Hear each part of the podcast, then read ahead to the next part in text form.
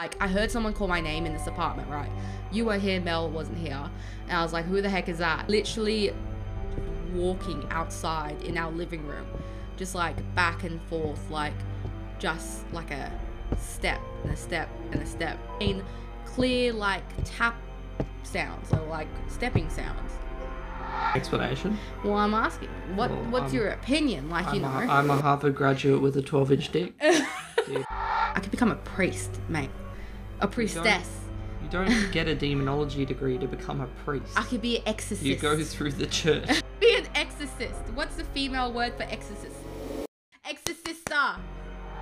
Mitchell, you're so disappointing, mate. Why am I dating you? Why am I dating you? Why am I dating you? Why am I dating you?